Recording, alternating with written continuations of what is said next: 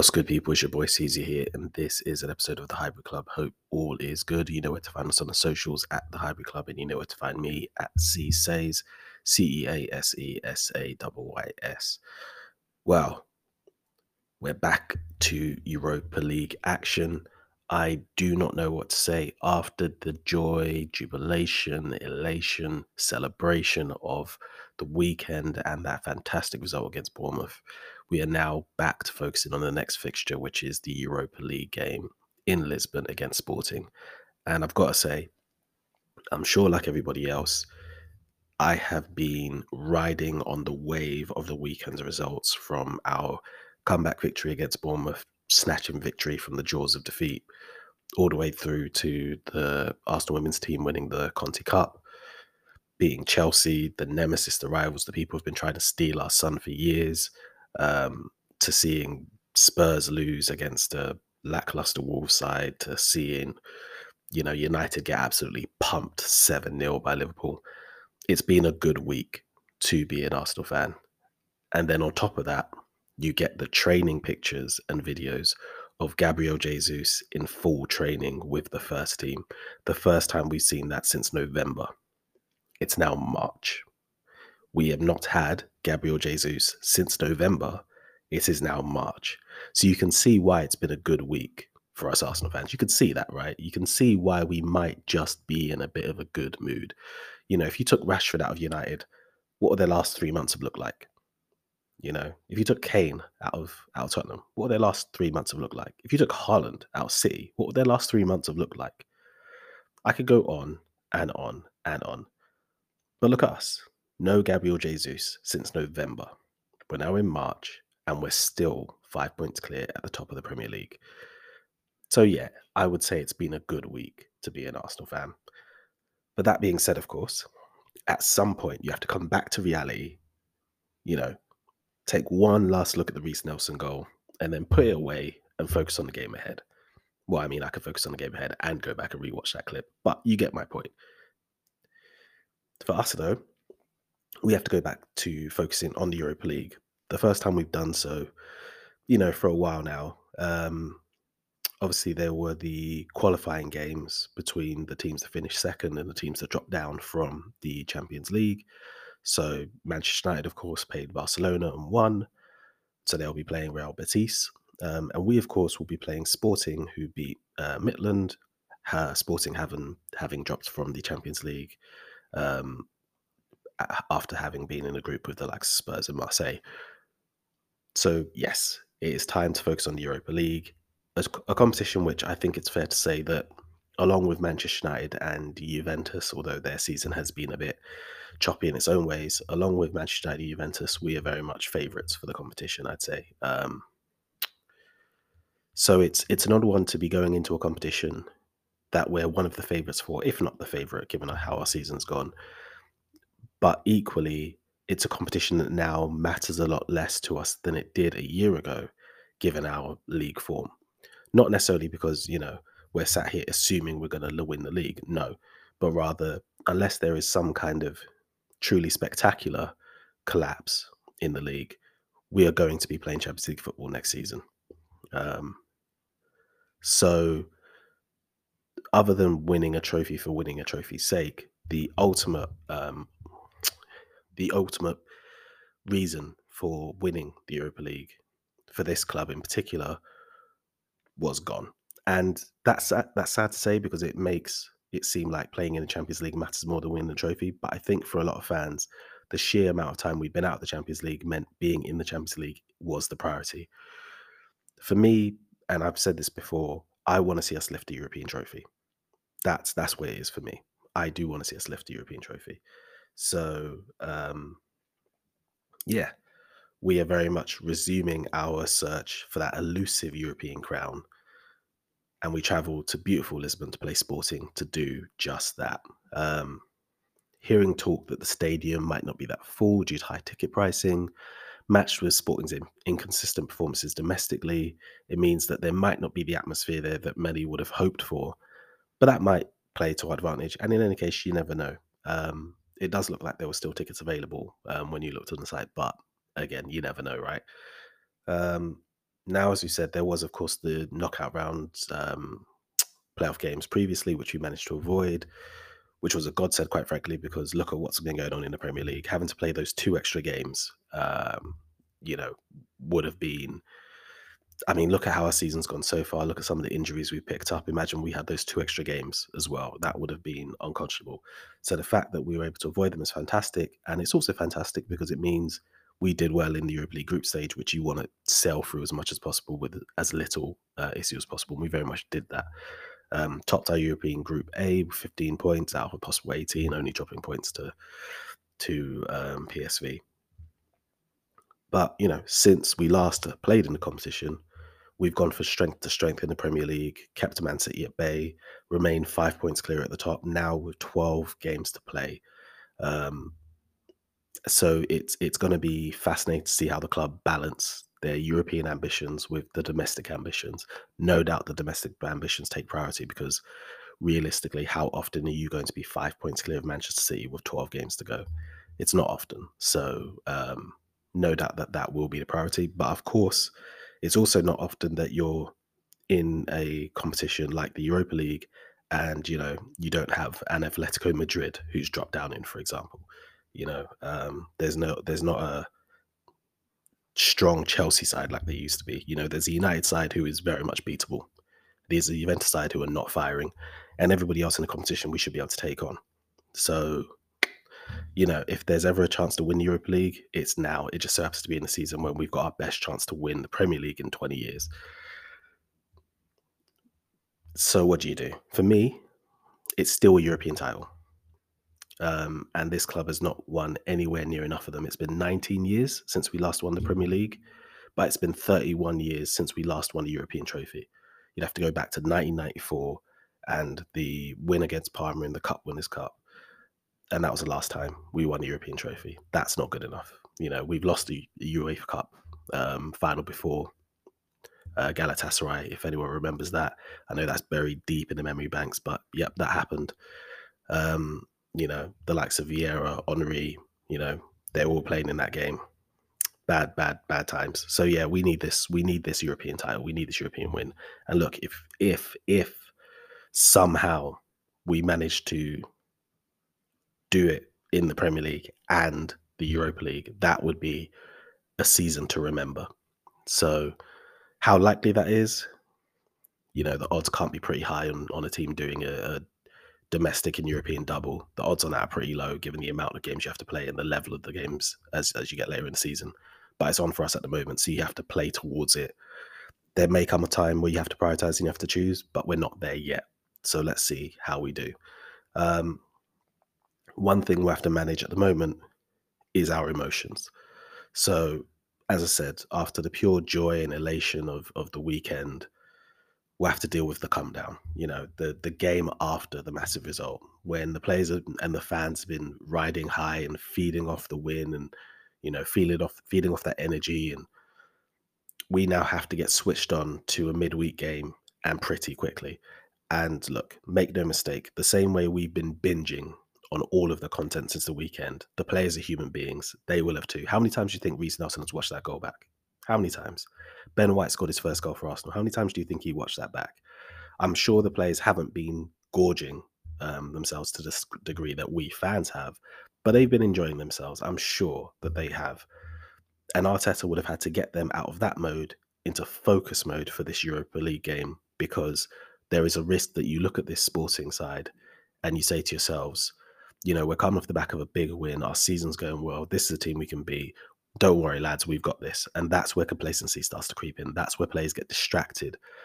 And so Arteta will have a job on his hands getting these players focused for this game. Now, my hope is that there's enough um, there in terms of just the players' natural determination and and um, yeah, the the level of focus and graft and work that they've shown this year. I, I hope there's enough there that that isn't as difficult as it might have been in previous seasons.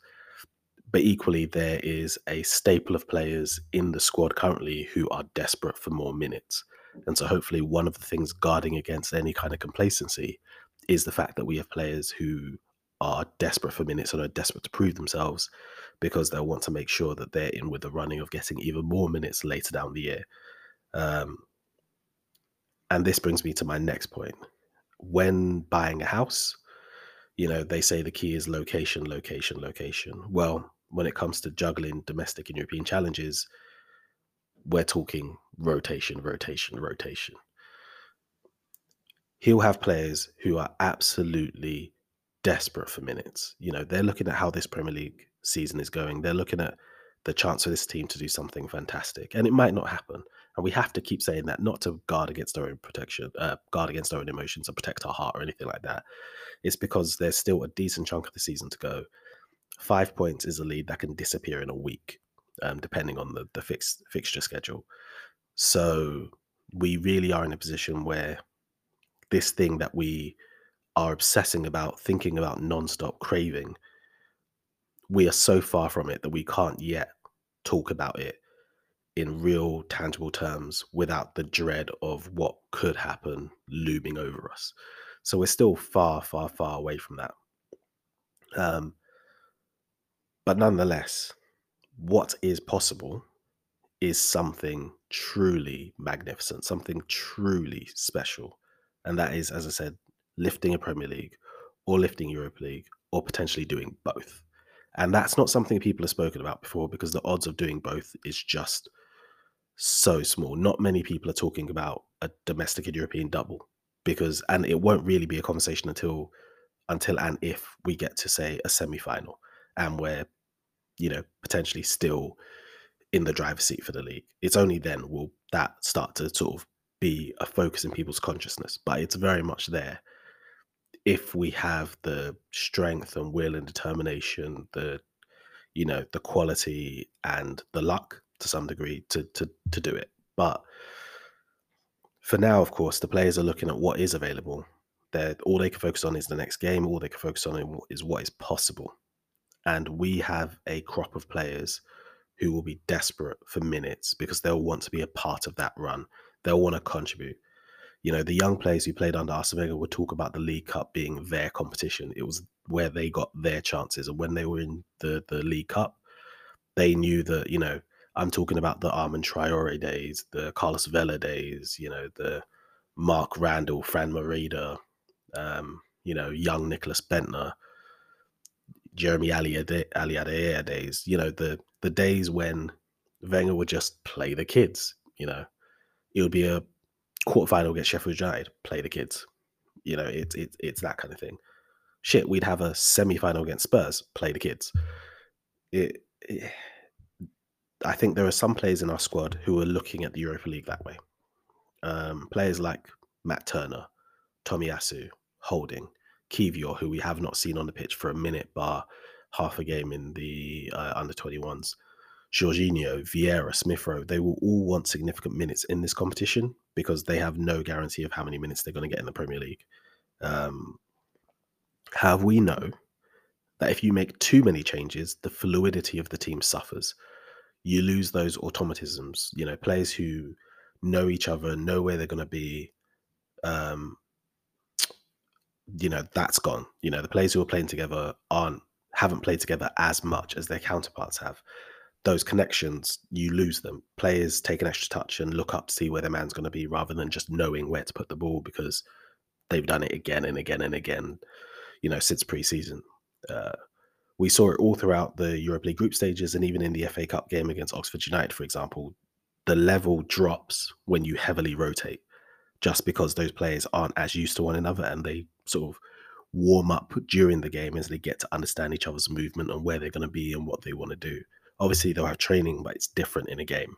Um, and you you lose those kind of marginal gains and go up against a team like Sporting, for example, who will be playing their starting eleven, who all know each other and play with each other week in week out. So if you're rotating heavily and you're playing against a team that knows each other inside and out, those marginal gains, if you're already not at your best and then you lose those marginal gains, that could be enough to see the result go a different way. Um, but equally, you have to rotate. You know, we're getting to a congested part of the season soon enough, and there'll be a need to manage minutes to prevent injury.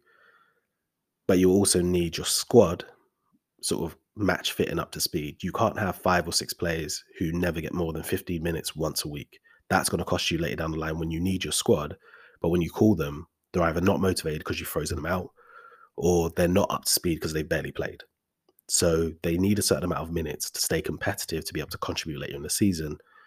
You can't bring them in cold after barely any minutes. We know that Arteta isn't one for needless rotation, and if he could, he'd probably play the start same starting eleven every single game if he could get away with it. Um, so what do you do? How do you rotate enough to get through the game, but not so much that you lose fluency and end up crashing out of a competition that you could, on the face of it, be one of the favourites to win? And that's one of the things that Arteta is going to have to manage. Um, as well as that, it's managing injuries. You know, we spoke about the need to rotate to avoid them. Well, we have a few of them already. Um, Jesus, like we've seen the pictures, the glorious videos. You know, I can't tell you how long in the back of my mind I've been thinking, I just want to see those pictures of, of Jesus in full training. I just want to see him in full contact training. I just want to see him riding challenges in training so I know he's fit just let me see that as soon as possible. Look, the last couple of weeks, I've just been thinking, oh, maybe he's, maybe they've got him in training, but they're sort of keeping it, you know, keeping it quiet. Because to have, I, I, I do think there is a degree to which we as fans, and it's understandable. This isn't a criticism. It's it's understandable. I do think there is to a degree we as fans have forgotten how good he was when he came in this season. You know, we use words like transformational for a reason. He was transformational. I, you know, I'm sure like the rest of you, watched him at the start of the season against Palace, and he's, you know, got the ball and he's jinking through three players and feeding it off to Martinelli, who's now got acres of space to run into or take a shot.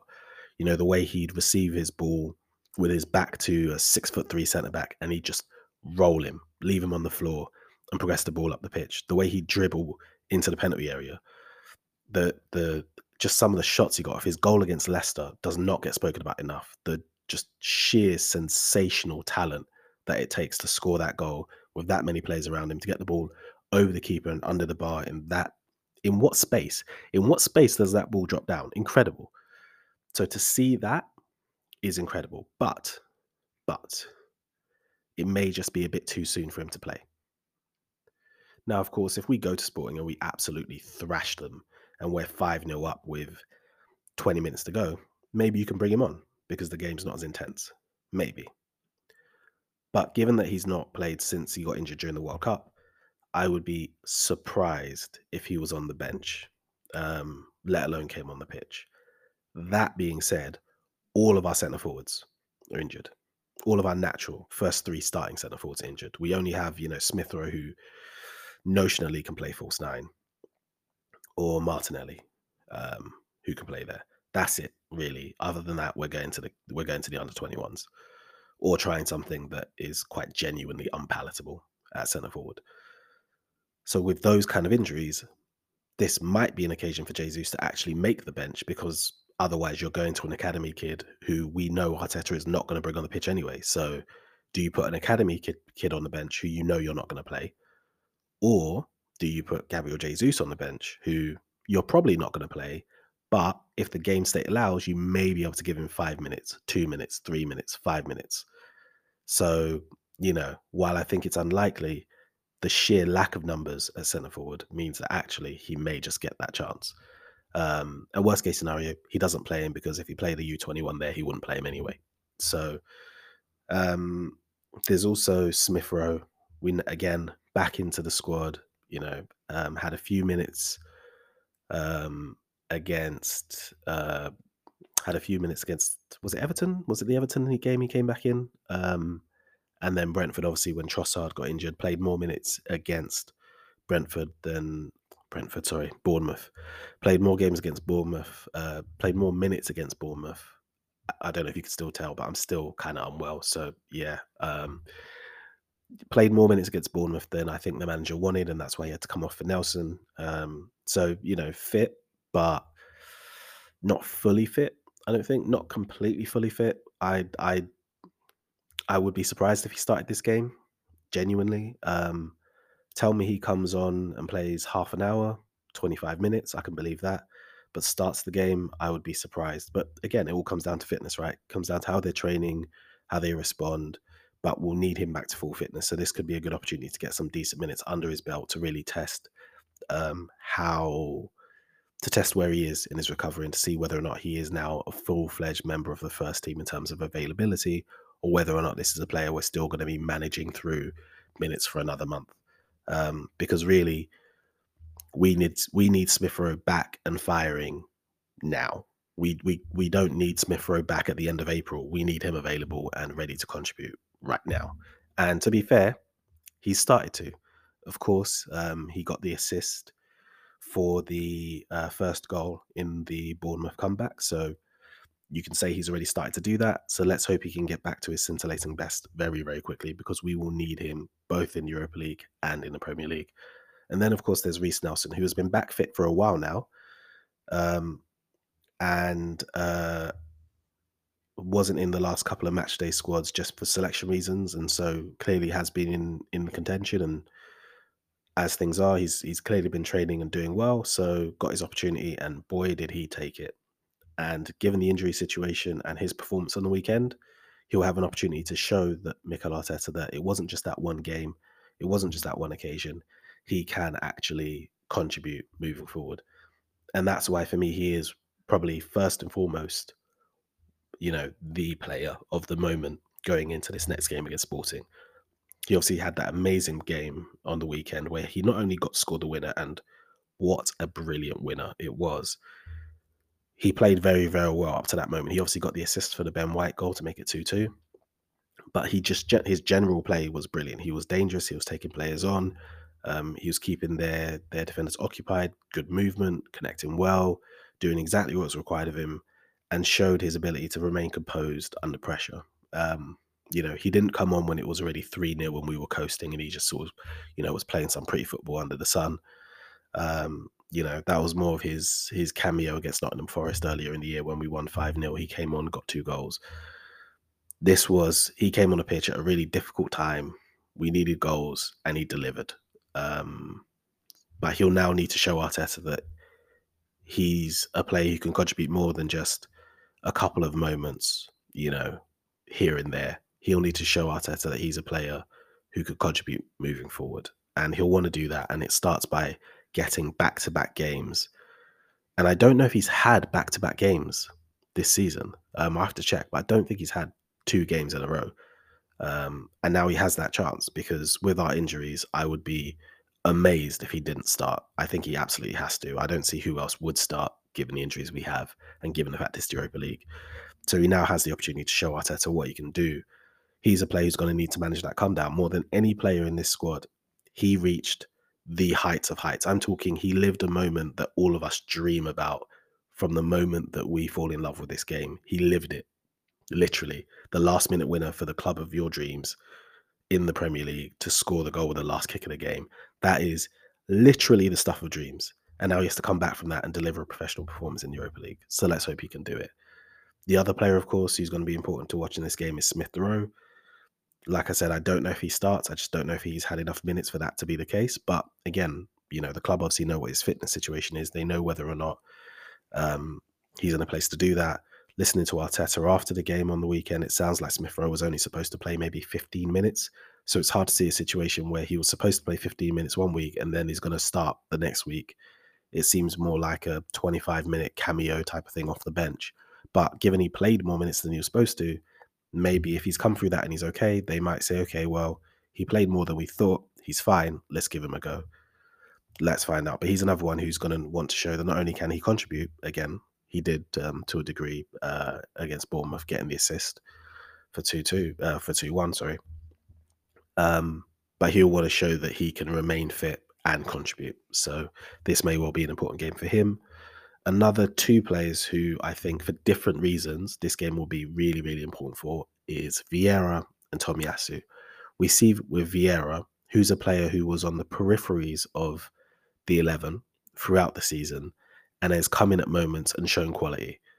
And the manager is now starting to trust him um, with more minutes and to come on in games and be a effective member of the squad and contribute in a way whereby he can play him and play him, give him important minutes, and know that he can produce something. The reverse of that is Tomiyasu, who went from being you know, a stall, a permanent member of a fixture of the starting 11 when he joined the club, to getting injuries, to starting to be on the periphery of the 11, to starting to be a player that maybe the manager is starting to question the degree to which he can trust him. And I don't want to go over the top with that, but you know, the last two starts, a couple of mistakes in there, not playing well, brought off at halftime, and the team goes on to perform without him. That has got to hurt. You know, Tomiyasu is a really, really good player, player I rate very highly. We see how good he is defensively. Um, had his mistake against um, Man City, but that is very much out of character for him. Had a rough half against Bournemouth, um, but rough for different reasons. That was more to do with his, his you know, ability going forward, the way he maybe got in the way of Saka, didn't co- combine with Odegaard and Saka properly. When he did get past the last defender, his balls into the box were poor, um, if they even made it to the box. Generally, um, not a great couple of last games. So Tomiyasu is going to want to show his quality and show that he can be relied upon to not only be the defender that we know he can be, but also he can contribute in the attack. Um, and so this is a good game to do that. It's away from home. It'll be a challenging game. He'll get to show off his defensive qualities, but he'll also have an opportunity to show off uh, some of his attacking qualities if the game goes in our favor. And he'll want to do that. Vieira will need to impose himself, show his personality, which he's slowly started to do. Um, of course, he'll be very fam- familiar with sporting. And so a trip back home for him to Portugal, this may well be a game he'll feel very, very comfortable in, um, provided everyone around him and everything else around him goes well. And probably the last player I'm going to talk about is Kiwior. I have no idea, and and please get in contact. Let me know if you do, because I genuinely don't. I'm not just saying that. I I have no idea where he's at in terms of potential minutes for this game. I would be genuinely amazed if we saw Rob Holding and Kiwior in the same starting lineup in this game. I would be astounded if Arteta did that. I think Arteta is aware of what we're all aware that Rob Holding is not at the level to play in this team, the style of football that we need to play. He's just not. You know, he did a good job against um, Haaland in the FA Cup game against City, came off at half time, wasn't taken off because he was bad, taken off because he got booked, and he got booked because, you know, he drew Haaland into a 1v1 sort of battle and fight and kept him occupied for 45 minutes. Did his job well. In that kind of game, he very much still has a role. In helping us shut out games, he has a role. But in terms of what we do and what's required of our centre backs, he's not in a position where he can do that. And that's not a, that's not a criticism of him. That's just where he's at in terms of how he plays football, his style of football, and the style of football that suits him. Put him in a low block team, and he's going to look astounding putting in a team where the defender is expected to pro- progress the ball and defend big spaces, that's not his game. So it's a bit much. It's a bit like how Arsene used to use centre backs, or the way Granit Xhaka was used before. You know, the system changed. To put Holding into our current system, um, puts a spotlight on his flaws and does not set him up for success. Um, so I'd be amazed if we saw Holding and Kiwior in the same centre back pairing starting against Sporting just because Kiwior's never played and our style of football no longer suits Holding strengths. Um, so I would expect to see, you know, Saliba and Kiwior or Gabriel and Holding, and then maybe Kiwior comes off, comes on um, at halftime or vice versa. But I don't expect to see them both starting. We might see one, we might see the other at different points during the game, but both starting would be a shock for me. So this is going to be an opportunity for Kiwior at some point. You would assume to show us what he can do in the first team, having only played an under 21 game. So he'll be want to be training hard. He'll want to get his chance, and he'll want to show it. I'll just be interested to see whether that's from the start or from the bench, if at all. Um, anyway, that's it for part one. I'll be back for part two, where we'll talk a little bit about important um, important plays for sporting, starting lineups, you know, and and style of play and everything else. So join us for part two. Welcome back to part two of the Highbury Club. Hope all is good. Of course, we are looking towards the game against Sporting uh, in the Europa League. Just spoke a little bit about some of the important players for Arsenal.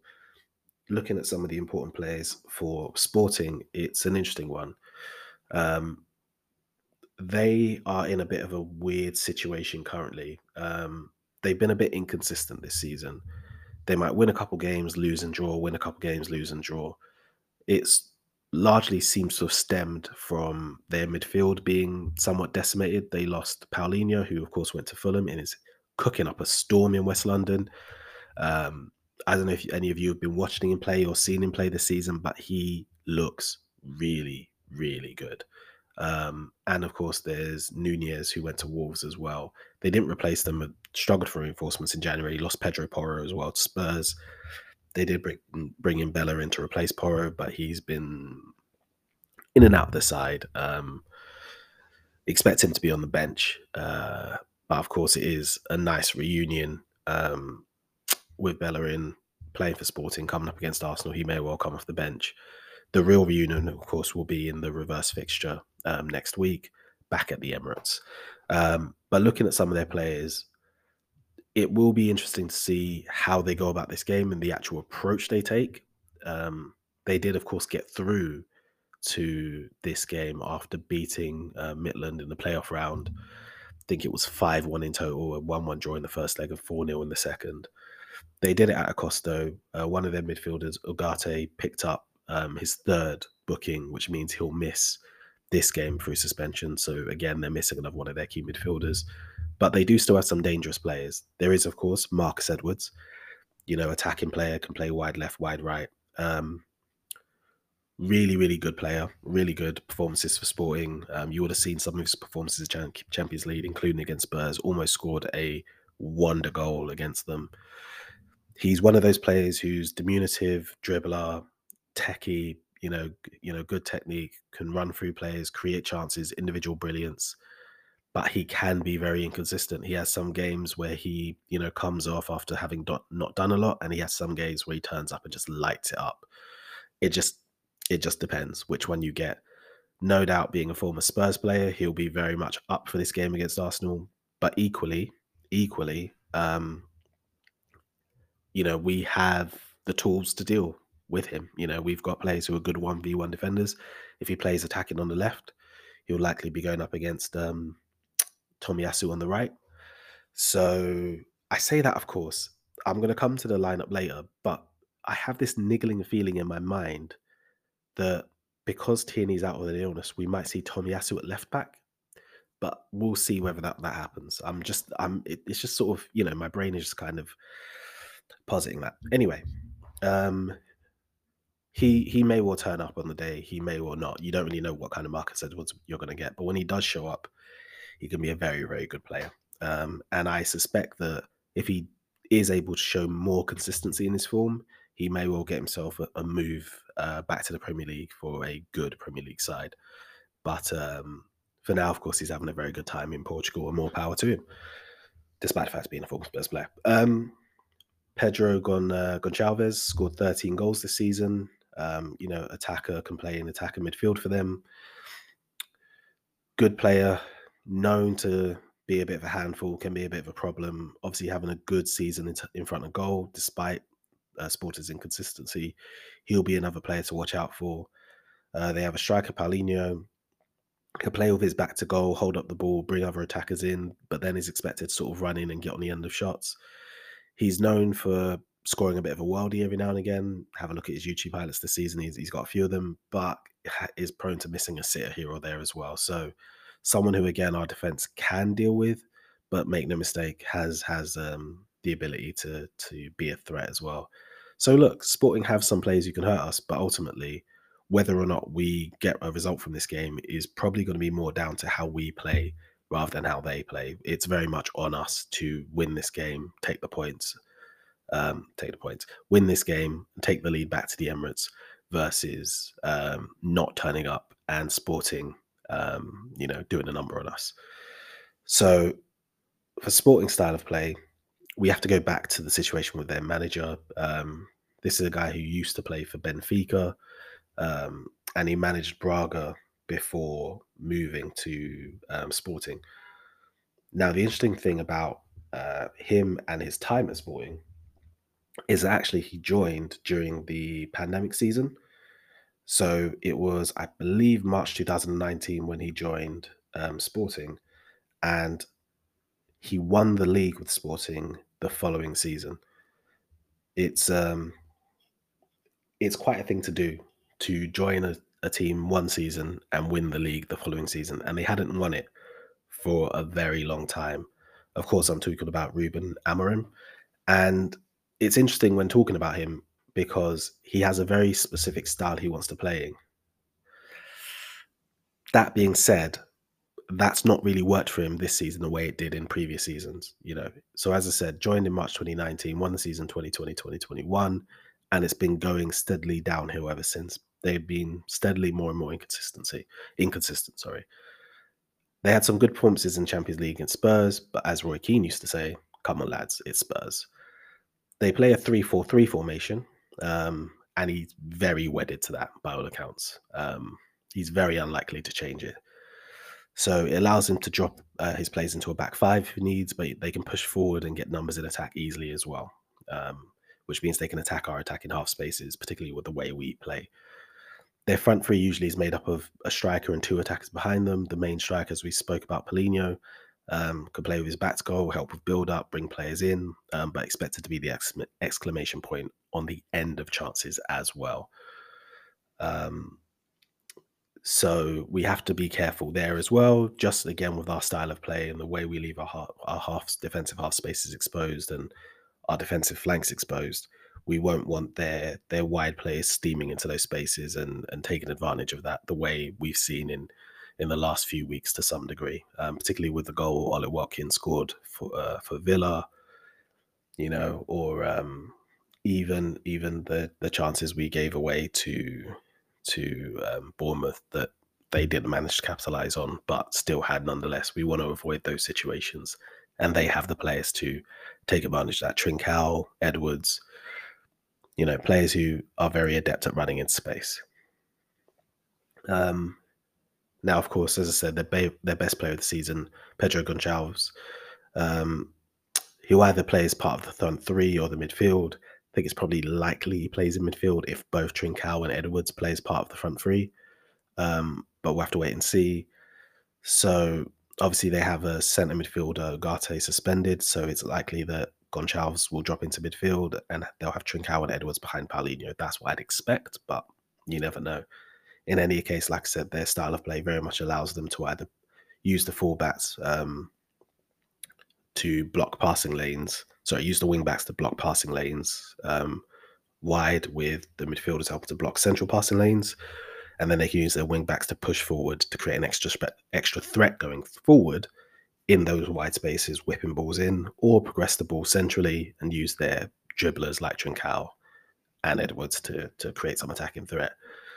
You know, uh, Mikel Arteta spoke about that tactical flexibility um, in his sport in his um, pre-match press conference, he spoke about the variety of options and the change in formations that they can do. You know, um, the change in shape, the profile of players they have, and so it looks as though he's at least adept to the three-four-three, allowing their managers to do different things. So while he's quite wedded to the three-four-three, he will have his players fulfill different roles within that formation.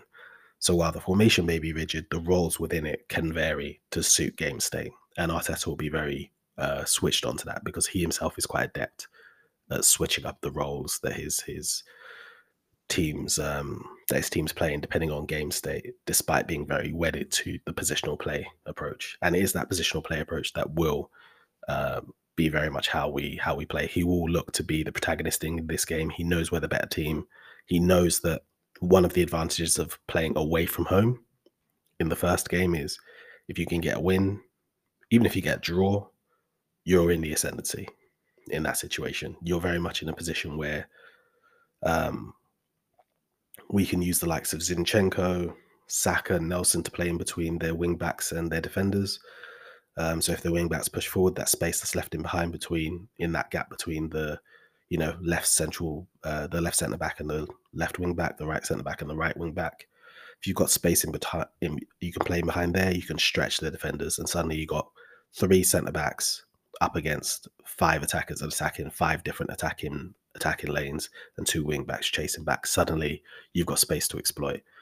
So we all have potential space to to, to play in. Um, I don't think Sporting's deep block is going to be, you know, a, a masterclass in defending, but I do think they've got the players to make things difficult for us on the day and um, exploit space in behind. We have not been managing that space well in recent recent games, so we'll need to be switched on.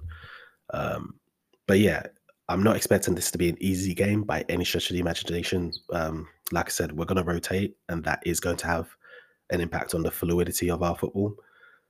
But the aim of this game is to not lose. Of course, to win um, and win comfortably if we can. We're better than them. So, you know, a solid 1 0, you know, uh, 2 0, 2 1. But even if we get a nil nil or a 1 1 draw, we can take that back to the Emirates and win. But I think if you ask, asked Arteta, a routine 1 0, 2 0, you know, low stress, low, you know, as much as he wants to transmit energy and everything else, he'll want us to go out there, blitz them, two early goals, and then just kill the game 3,000 passes. That will be his ideal way this game ends. You know, no injuries, no excitement, just a comfortable 1 0, 2 0 victory that we can take back to the Emirates and play them off the park. That's what he's going to want. Um, and if we can get that done, it'll be a good day. Get the result, no injuries, no thrills. 1 0, 2 0, take it back to the Emirates. Thank you very much. And I very and I think that has to be the aim of the day. We can't go into this um, and put ourselves in a position of making the game at the Emirates some kind of you know must win at all cost thriller. You know we can't do something stupid and lose this game two 0 and suddenly we need to score three at the Emirates. That's something we can't be doing.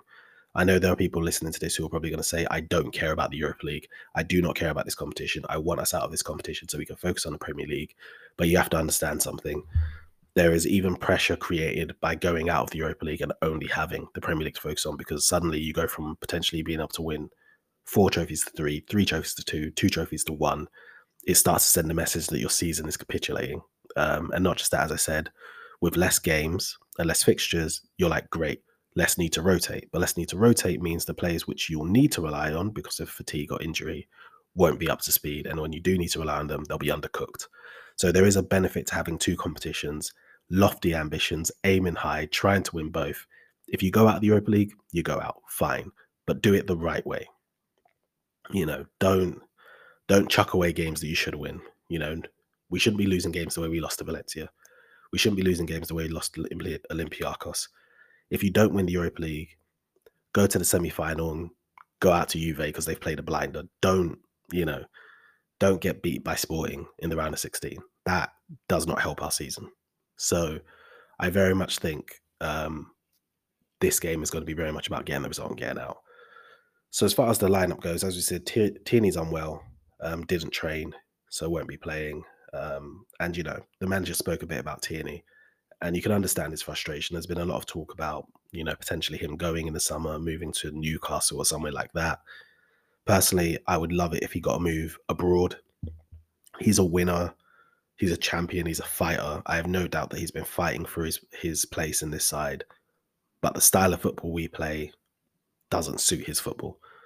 I'm a big believer that you can have, you know, different different ways of dealing with different situations, having different players that can solve different problems is always a good thing. But you do need those players to be able to fit what you do. So, for example, we can use Ben White in slightly different ways. We can use Saka in slightly different ways. We can use Martinelli in slightly different ways. We can use Tierney in pretty much one way. I did see earlier on in the season, Tierney was doing his best to adapt to our system. You know, he was moving into central positions a little bit more, you know, lining up alongside our number six and trying to help with build up centrally. He was definitely doing that. So I, I saw him trying to show to Arteta that he can do this. Um, and it's not like he didn't play at all this season. You'll remember that we lost Zinchenko for two of the first four months of the season. He was one month fit, one month injured, one month fit, one month one month injured. So Tierney did play minutes in the first part of the season what happened is that Zinchenko came back from injury and stayed fit, and didn't just stay fit, reminded us of what he brought to the team when he played. And after that, kind of like with Ben White on the opposite side of the fence, he just went clear. what he did was so phenomenal. He just went clear. And honestly, I love Tierney. But no matter what he does, he is not going to be able to deliver what Zinchenko does. And as much as we can turn around and say, yeah, but when you need something more defensive, when you need something different, that's what Tierney gives you, that's great. But we have our plan A. And the point from Arteta's position, and of course, he's the manager, he's the one deciding all of this. From the manager's position, the point is to win with plan A. And so what he'll want is a plan B that can do. He'll he'll want a player who can do what Zinchenko does, but can offer a bit of what Tierney does as a plan B. So he's going to want um, someone who can invert, but someone who can kind of do the defensive dog work as well. I would suspect, which is why I think we see the links with someone like Fresneda. Um, basically, you know, I think also explains the links with uh, Lisandro Martinez in in the summer, and you know the reporting that Arsenal were looking at him as a left back and not a centre back, um, someone who has the ability to progress the ball, but can do the defensive dog work. So I think Tierney, as as much as he's doing, it does look like the team is evolving away from him tactically. It's not about his ability, it's not it's not about his standards. It's not even about his fitness. I think it's more about just his style of play. Um, and so he'll be he'll be disappointed. But Arteta made a good point in his press conference speaking about Tierney. He said, you know, on Tierney dealing with not playing, he said Tierney's dealing with it very well. Um, we discussed the situation and we had a very similar position. He knows his role. Um, under me, he's played a lot, probably more than any other player, including the previous players that were at the club during the past three years. He understands the situation and he needs to challenge the situation. And I think that's correct. If you remember, a couple of Arteta's previous seasons fell apart because Tierney couldn't stay fit. Now, I'm not going to do the whole Tierney injury prone thing because we saw from, you know, all or nothing that Tierney injured his knee during that season just coming out the bath. You know, he steps out of the shower, twists his knee. So, you know, some of this idea that he can't stay fit and he has ongoing injury problems that are all connected, sometimes it's just bad luck. Um, but what I will say is, having had a player who couldn't stay fit for varying reasons, and our season's falling off a cliff because we didn't have decent cover, we're now in a position where we had two really, really good quote unquote left backs. Um, and ultimately, one of them is excelling. And whenever you have a player in a position who's excelling, then the other player has to battle away in training to show why they should play. And then when they get their chance, they have to take it. So we saw that Tomiyasu, Tomiyasu was our starting right back. Saliba came in, was playing brilliantly at centre back. So Arteta went, right, well, Saliba's playing. There's no way I'm not playing him. So what do I do with Ben White? Well, I've always wanted to kind of try him at right back. But Tomiyasu's doing so well there. Tomiyasu had his own fitness issues. All right, I'm playing Ben White at right back. I'm going to try him there, see what happens. He saw it. He saw it worked. He, he stuck with it. So Tomiyasu then had to fight for his place at right back. Ben White had a bit of a dip in form. Tomiyasu came in, didn't do well. Ben White came back, storming. And that's how it works. So I think Tierney understands the situation, and no doubt the club and Tierney are saying, let's talk in the summer and see where we are, see how the season progresses. Tierney may yet have a massive part to play in how this season turns out. But for now, obviously, for this game, he's unwell. Um, not injured, just unwell. So he won't be there. So I do think again, I don't see Kiwior starting. I don't see Smith Rowe starting. They'll both come off the bench at some point, I assume. There's no Trossard, there's no Eddie. Unless Jesus comes off the bench, which I think is going to be more of a game state thing. You know, I can see Arteta maybe giving him five minutes off the bench if we're cruising and are and because don't forget, it's not just the result, it's not just we're 3 0 up. It has to be a game where we're 3 0 up and sporting are not trying. He can't throw Jesus into a game where we're 1 0 up, 2 0 up, 3 0 up, and Sporting are kicking the shit out of our forwards, he's no, he's not going to put Jesus in that position. But if they've given up and they're barely even you know contesting the game and there's no rough tackles going in or anything like that, he might chuck him in with a few minutes to go. But and I think that would only be because we have no other fit strikers. And so the alternative is to put an academy kid on the bench and not bring him on because we know Arteta is not going to bring on academy kid in around the 16 Europa League tie, not in the not in the first leg anyway. So I'm curious to see what happens. I, there's a, I have a sneaking feeling with the starting lineup that we're going to see Tomiyasu at left back and Ben White at right back. I have a really sneaking suspicion.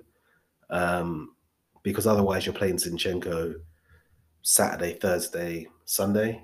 Um, but I, you know, but I don't know. I don't know. Maybe he will, um, and then he'll switch things around. I don't know. I don't know. For now, though, I have a sneaking suspicion. But for now, though, I think lineup is Turner in goal, Ben White right back, Holding, Gabriel, Tomiyasu, Jorginho, Xhaka, Vieira, Nelson, Saka, Martinelli up top. That's my um, predicted starting lineup. But like I said, I have a sneaking suspicion we might see Tomiyasu at left back. In any case, um, I don't tend to do predictions for games. I don't think this is going to be a sort of stroll in the park. I don't think it's going to be an easy game. I think we're going to have to work for this. I think we should have just about enough to get the win. So I think if we win, it's going to be a very low low scoring game. I think it's you know we're looking at a nil nil, one one, or maybe a one nil. But I don't think we're going to sort of struggle. I don't think it's going to be two, three, four nil, anything like that. They're inconsistent, but Sporting are still a good side. We're going to make some changes to the side lineup. We're going to rotate, which is going to affect our fluency. So I suspect we're not going to look great. They're going to look all right. It's going to be a bit of a cagey affair. And we may just scrape a 1 0 or it'll be a nil nil or 1 1 or something like that. Low scoring game. But let's see how it goes. The most important thing is we get a result to bring back to the Emirates and everyone stays fit so that we can focus on Fulham on the weekend because that is going to be a real test. Anyway, people, that's it from me. You know, it's find us on the social socials at the Highbury Club. You know, it's find me at Cease Says, C E A S E S A Y S. Thank you very much for listening. Really appreciate um, all you guys who have been engaging with us. It's sort of nice to kind of talk to other Gooners and just see how you're feeling about the season and how you're processing everything. Um, for now, I just want to say, hope you guys are enjoying the season. Hope you're all doing well. Um, over here in the UK, the weather's a bit all over the place, so I hope you're staying safe. Um, otherwise, I'll talk to you guys probably. I think the next spot's probably on Monday, so I'll talk to you guys on Monday. But otherwise, have a good weekend, people.